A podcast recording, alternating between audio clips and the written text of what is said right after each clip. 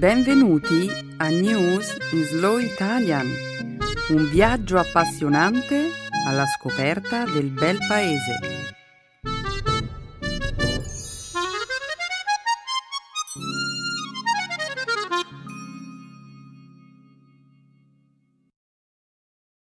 Oggi è giovedì 22 giugno 2017. Benvenuti al nostro programma settimanale News in Slow Italian. Un saluto a tutti i nostri ascoltatori. Ciao Benedetta, ciao a tutti. Nella prima parte del nostro programma, oggi parleremo di un attentato terroristico che ha avuto luogo a Londra lo scorso lunedì contro un gruppo di fedeli musulmani, provocando la morte di una persona e il ferimento di altre undici. Parleremo poi dell'Australia, che ha deciso di sospendere temporaneamente le sue operazioni aeree in Siria. La decisione è giunta dopo che la Russia ha minacciato di considerare gli aerei della coalizione a guida statunitense come potenziali bersagli. Più avanti vedremo come Facebook e Google abbiano adottato una serie di nuove misure per bloccare i contenuti estremisti sui loro siti. Infine, concluderemo questa prima parte della trasmissione con una notizia che riguarda Dennis Rodman, l'ex stella del basket, che ha appena completato il suo quinto viaggio in Corea del Nord. Beh, a me vengono in mente delle mete di viaggio più piacevoli della Corea del Nord, Benedetta. Eh sì, anche a me, Stefano. Che cosa spinge Rodman a visitare così spesso quel paese? Mm, una bella amicizia? Con Kim Jong-un? Ottima risposta, Benedetta. Grazie, Stefano. Ora scegliamo insieme la nostra feature topic per la sessione di Speaking Studio di questa settimana. Che ne dici eh, delle misure messe in atto da Facebook e Google per bloccare i contenuti estremisti? Ok, è un'ottima scelta. Ora continuiamo a presentare la puntata di oggi. La seconda parte della trasmissione sarà dedicata, come sempre, alla lingua e alla cultura italiana.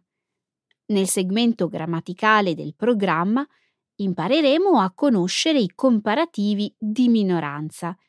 Infine concluderemo la trasmissione con una nuova espressione idiomatica. Passare acqua sotto i ponti. Perfetto, Benedetta. Io sono pronto a dare inizio alla trasmissione. Ottimo. In alto il sipario.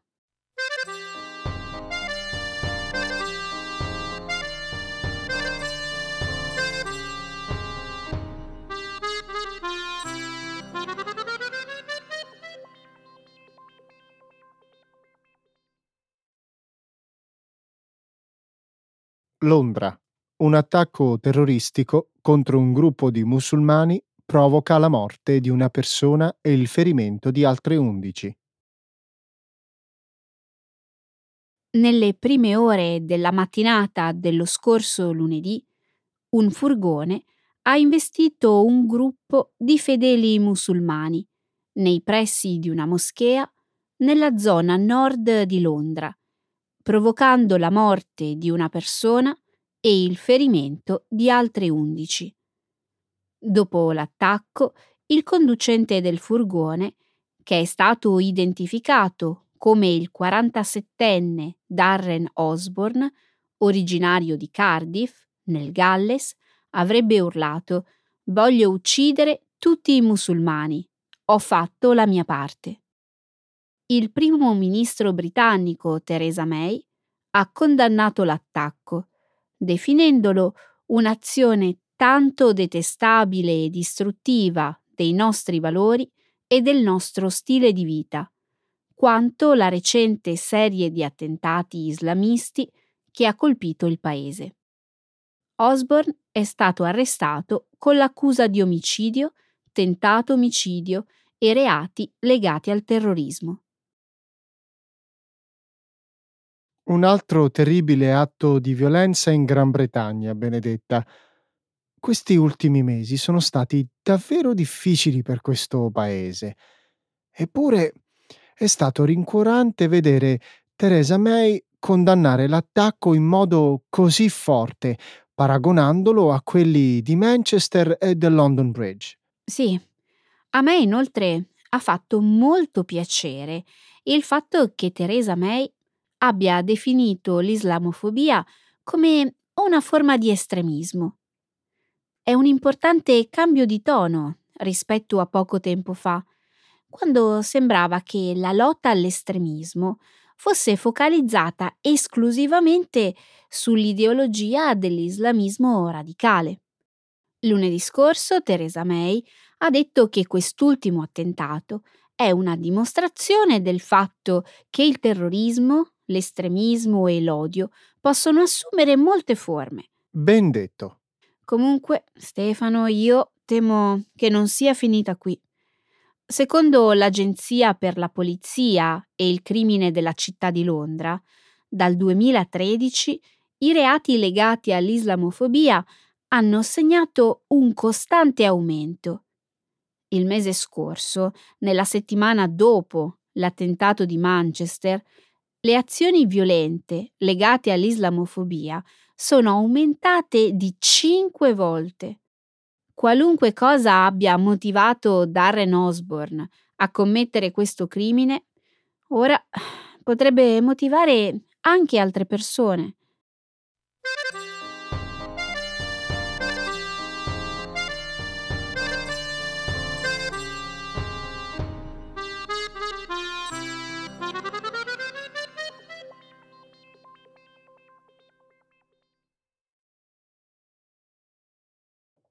L'Australia sospende temporaneamente le sue incursioni aeree in Siria, in un clima di tensioni crescenti tra Stati Uniti e Russia.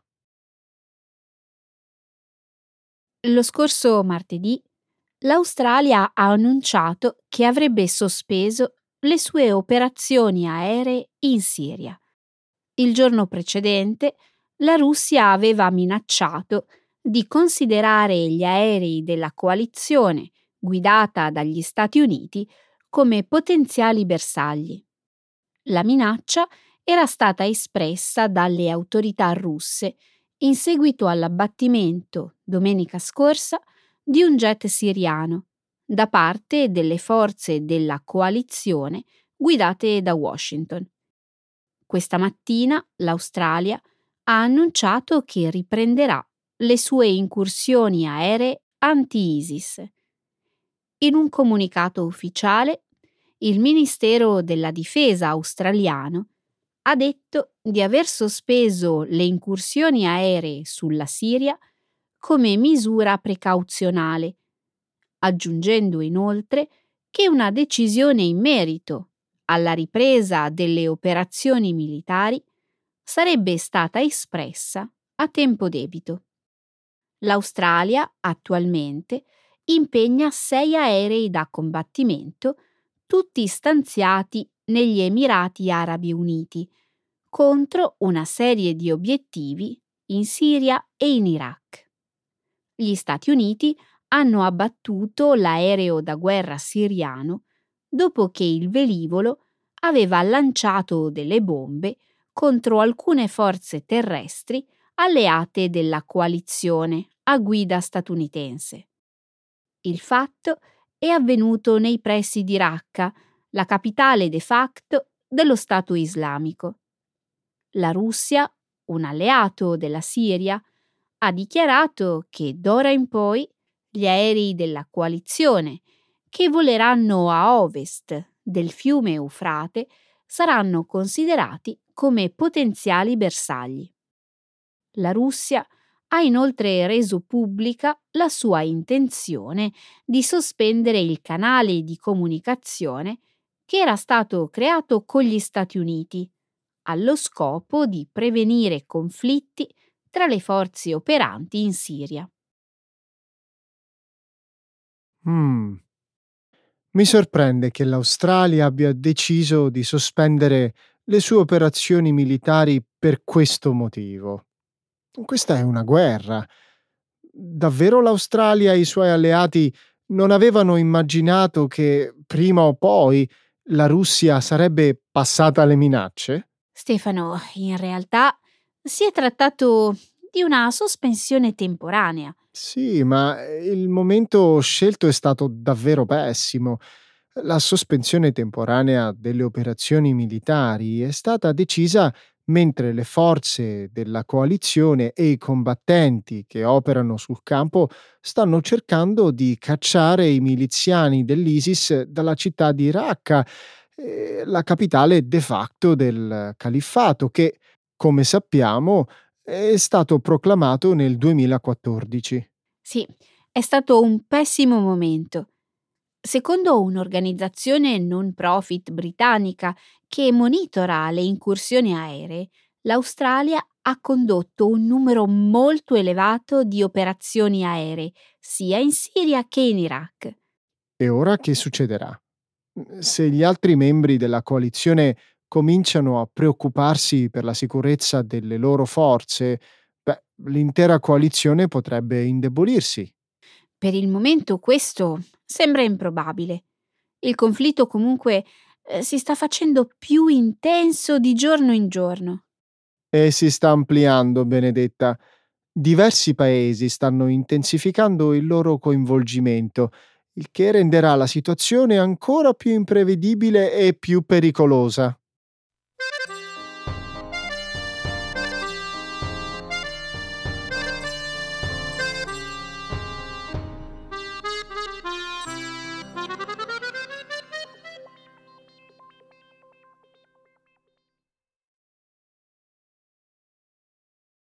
Facebook e Google annunciano nuove misure per combattere i contenuti legati al terrorismo. Lo scorso giovedì Facebook ha annunciato una serie di misure per bloccare la pubblicazione di contenuti legati al terrorismo.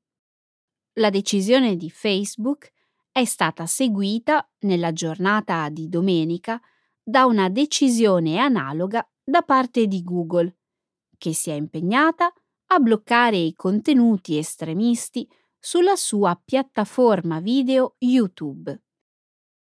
Negli ultimi tempi, diversi governi hanno chiesto alle imprese tecnologiche di fare di più per fermare la diffusione di messaggi di propaganda e il reclutamento terroristico attraverso i loro siti.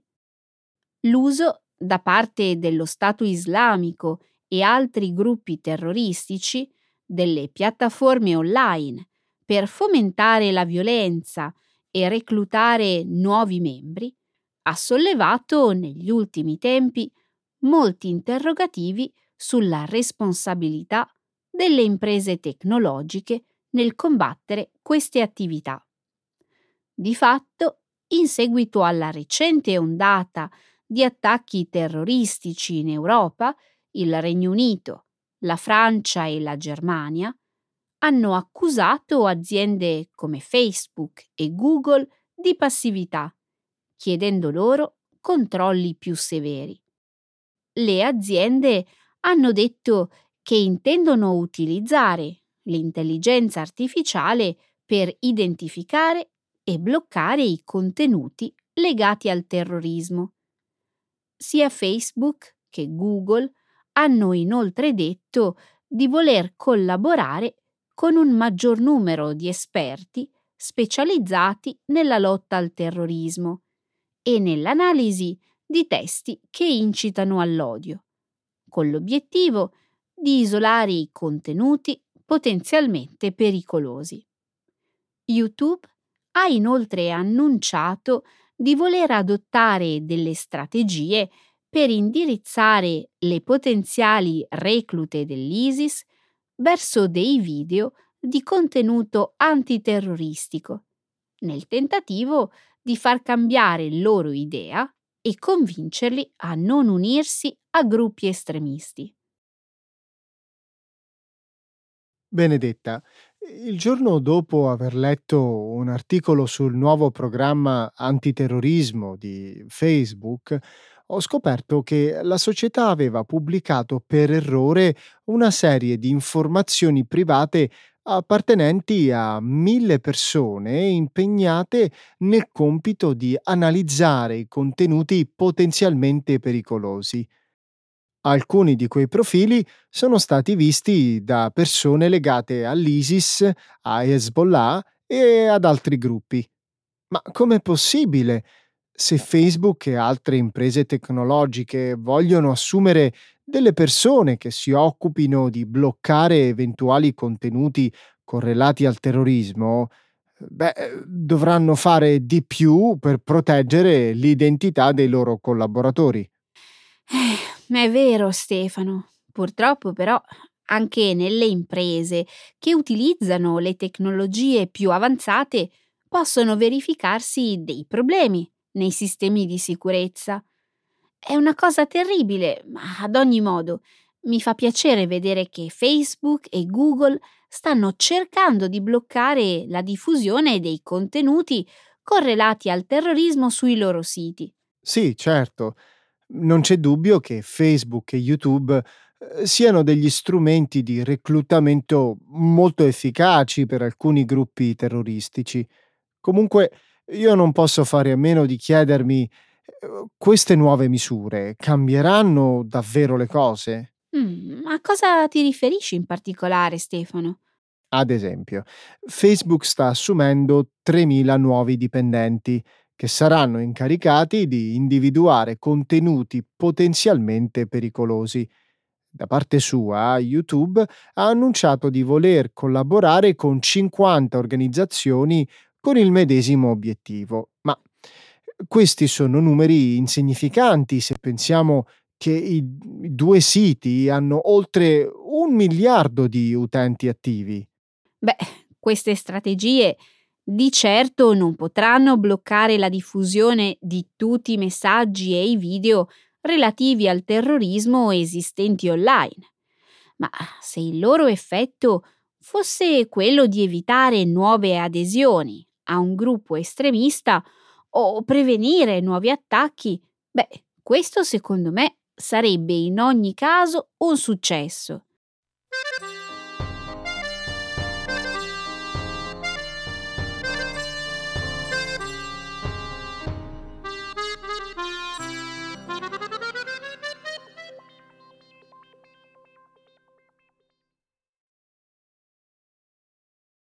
Dennis Rodman visita la Corea del Nord per la quinta volta. L'ex stella del basket Dennis Rodman è rientrato negli Stati Uniti questo fine settimana, dopo una visita di cinque giorni in Corea del Nord, la quinta da lui realizzata nel paese a partire dal 2013. Le ragioni del viaggio non sono del tutto chiare. Tuttavia, prima di partire, Rodman ha detto in un video di voler aprire una porta tra gli Stati Uniti e l'isolato paese asiatico. In questa occasione Rodman non ha incontrato il leader della Corea del Nord, Kim Jong-un, ma lo ha comunque descritto come un amico per la vita. Secondo quanto riferito, Rodman ha allenato una squadra di basket femminile, ha visitato lo zoo di Pyongyang e ha offerto al ministro dello sport una serie di doni destinati al leader supremo. Tra questi doni c'erano una copia del libro del presidente Donald Trump, The Art of the Deal, due maglie autografate, due set di saponi, un libro della famosa serie Where is Waldo e un puzzle raffigurante una sirena, entrambi presumibilmente destinati alla giovane figlia di Kim. Molte persone, considerando il fatto che Rodman è un grande sostenitore del presidente Trump, hanno ipotizzato che ad organizzare il viaggio possa essere stato il governo statunitense, ma Rodman ha smentito ogni ipotesi di questo genere. Il viaggio di Rodman è stato finanziato dalla società canadese che ha creato Potcoin, una moneta elettronica simile a Bitcoin, utilizzata nel mercato legale della marijuana. Benedetta, questa è una mossa geniale da parte degli Stati Uniti. in che senso? Beh, io penso che Dennis Rodman possa realizzare molto di più di quanto abbia fatto il Dipartimento di Stato americano in tutti questi anni. Ok, dimmi perché. Questo è un attacco psicologico a più livelli contro la Corea del Nord. Il primo livello d'attacco è il libro The Art of the Deal. Poi le maglie autografate. Poi, nel caso questi oggetti non dovessero avere effetto, i saponi. E infine, terzo livello, una raffinata arma psicologica. Il puzzle con la sirena. Ma chi potrebbe resistere ad un assalto del genere?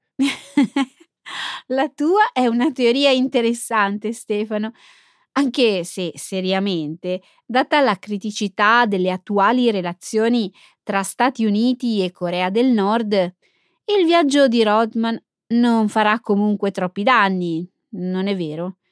Di fatto Trump, prima di essere eletto presidente, aveva elogiato i contatti di Rodman con la Corea del Nord e quindi è possibile che i viaggi di Dennis Rodman, tutto sommato, abbiano un effetto positivo sulle relazioni diplomatiche americane. Lo pensi davvero? Beh, nel 2014 Kenneth Bai, un americano che è stato ostaggio in Corea del Nord, ha ringraziato Rodman per aver attirato l'attenzione pubblica sul suo caso dopo la sua liberazione. Probabilmente hai ragione. La scorsa settimana, lo stesso giorno in cui Rodman arrivava in Corea del Nord, il governo di Pyongyang liberava Otto Warmbier, lo studente universitario arrestato per... Stefano, in realtà il Dipartimento di Stato americano stava lavorando da tempo per rendere possibile la liberazione di Warmbier. Io penso che sia stata una coincidenza. Inoltre, quella di Otto Warmbier è una storia a sé. Sì, Benedetta, hai ragione. È una storia molto diversa. Una storia che spezza il cuore.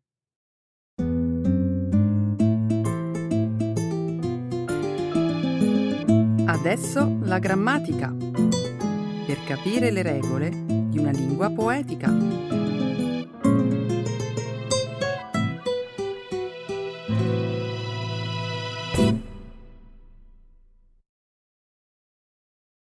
Comparatives Expressing Minority. Hai mai visto il film del regista Matteo Garrone intitolato Il racconto dei racconti? Mm, direi di no. Comunque, se è un lavoro di Matteo Garrone, deve certamente trattarsi di un bel film. Penso che lui e il regista Paolo Sorrentino siano i simboli della rinascita del cinema italiano. Sei d'accordo? Direi di sì. Sono entrambi registi di grandissimo talento. Hanno entrambi creato uno stile cinematografico innovativo, per certi versi simile tra loro. Ti confesso però che Garrone mi piace meno di Sorrentino. È questione di gusti. Per me invece è l'opposto, figurati.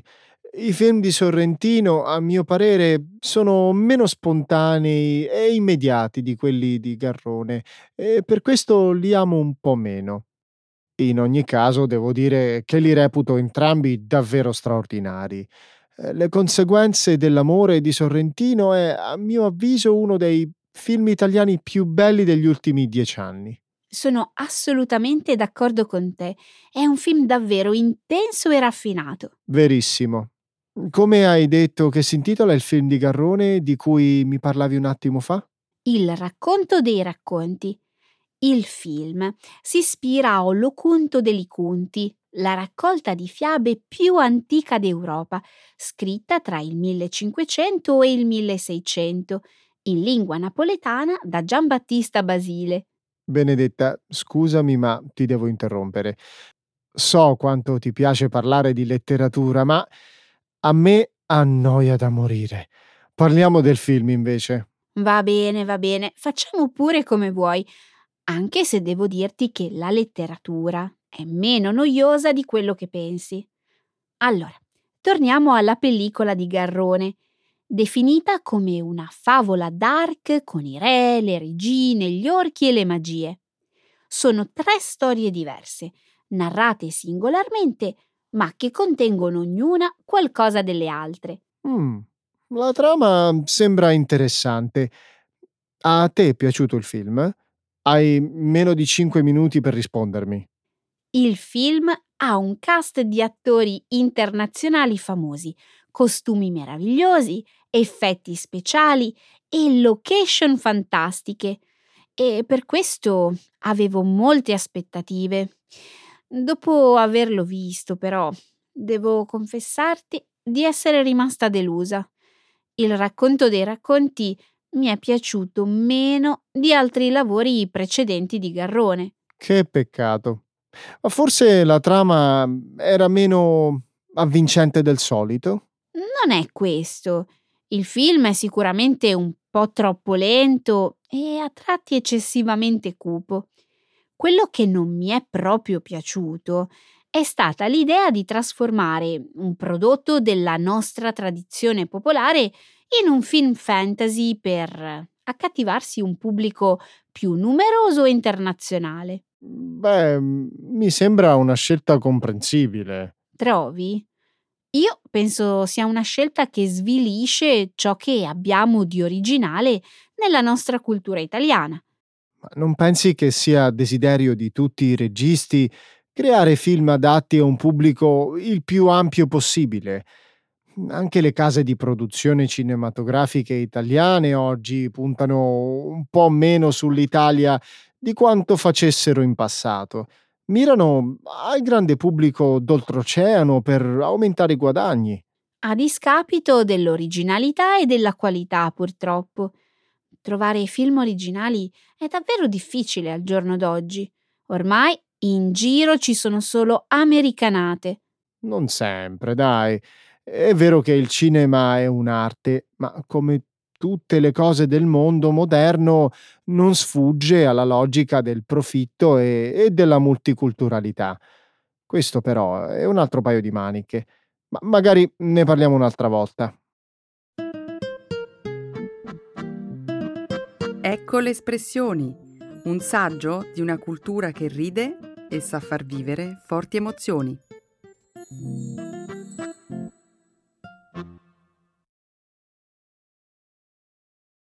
Passare acqua sotto i ponti. To be water under the bridge. Tempo fa ho letto sui giornali la notizia che tantissimi immobili di proprietà dello Stato sono stati offerti in concessione gratuita a giovani con un'età inferiore ai 40 anni. Ne hai mai sentito parlare? No, mai. Questa notizia mi deve essere sfuggita. Ma a quali immobili ti riferisci? Parlo di centinaia di proprietà, tra cui figurano eh, palazzi storici, vecchie masserie, piccole stazioni, edifici scolastici, monasteri, antichi castelli e compagnia bella. E perché questi edifici sarebbero stati concessi a titolo gratuito? Perché erano in disuso e in condizioni di abbandono.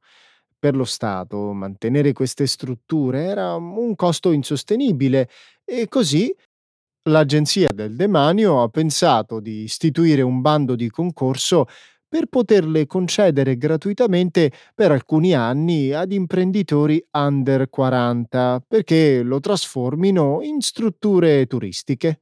È un'iniziativa intelligente e innovativa. Mm, Considerati i tempi della burocrazia italiana, dici che dovrà passare molta acqua sotto i ponti prima che il processo di assegnazione di questi immobili inizi? Sinceramente non lo so, anche se mi auguro che non debba passare troppo tempo. L'idea che dei giovani debbano trasformare queste proprietà dello Stato in strutture che valorizzano il turismo locale mi sembra davvero intelligente. Lo è davvero, anche perché si aiutano sia i giovani che il turismo italiano. Esatto, sembra davvero un progetto destinato a funzionare. Speriamo. Mi piace l'idea che antichi edifici come stazioni abbandonate, scuole in disuso, monasteri, antichi castelli, torri, locande ritornino a vivere, anche se con una diversa funzione. Io lo trovo affascinante. Pensa poi che la maggior parte di questi immobili si trova fuori dalle città, lungo la via Francigena, la via Appia, il cammino di Francesco, il cammino di San Benedetto e altre meravigliose zone in tutta Italia. Parte integrante di questo progetto di rivalutazione del territorio è anche l'idea di potenziare i percorsi pedonali e di cicloturismo. Mi piace l'idea di un turismo lento dove si cammina a piedi o si va in bicicletta. Adesso va di gran moda, credo. Conosci il nome e la località di qualcuna di queste cento strutture da rimettere in sesto? Beh sì, ad esempio c'è la torre della Bastiglia vicino a Modena, che un tempo era un'inespugnabile fortezza di avvistamento. Oggi la torre è un rudere, ma domani, chissà, potrebbe diventare una locanda o un centro di informazione per i turisti oppure un bed and breakfast. Che dire poi del Fortilizio dei Mulini, che si trova lungo uno dei cammini di San Francesco d'Assisi in Umbria. Chissà in cosa si trasformerà. Beh, se le condizioni di questi immobili sono così terribili, immagino che ne passerà di acqua sotto i ponti prima che vengano rimesse in funzione. Su questo puoi scommetterci. Stavo riflettendo su un'altra cosa. Se il conferimento è a titolo gratuito, presumo che non sia a tempo indeterminato. Certo che no. I tempi della concessione vanno dai 9 anni fino ai 50 anni. Tutto dipende dalla struttura in questione e probabilmente anche dall'investimento della ristrutturazione. Sì, in effetti, se si spendono milioni di euro per ristrutturare un castello, occorrerà che passi un bel po' di acqua sotto i ponti prima di rientrare dell'investimento. Che dici? Indubbiamente. Viene spontaneo domandarsi se questi giovani imprenditori, senza troppa esperienza alle spalle, saranno in grado di gestire queste strutture. Tu che ne pensi? Hmm, bella domanda. Se ricordo bene, ci sono dei fondi a disposizione di questi giovani intraprendenti destinati proprio a fornire loro il supporto necessario durante i primi anni.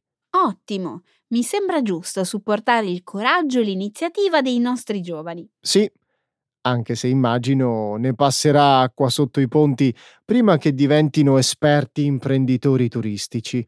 Ad ogni modo, trovo che sia straordinario concedere fiducia a tanti giovani che potranno così iniziare la loro attività commerciale.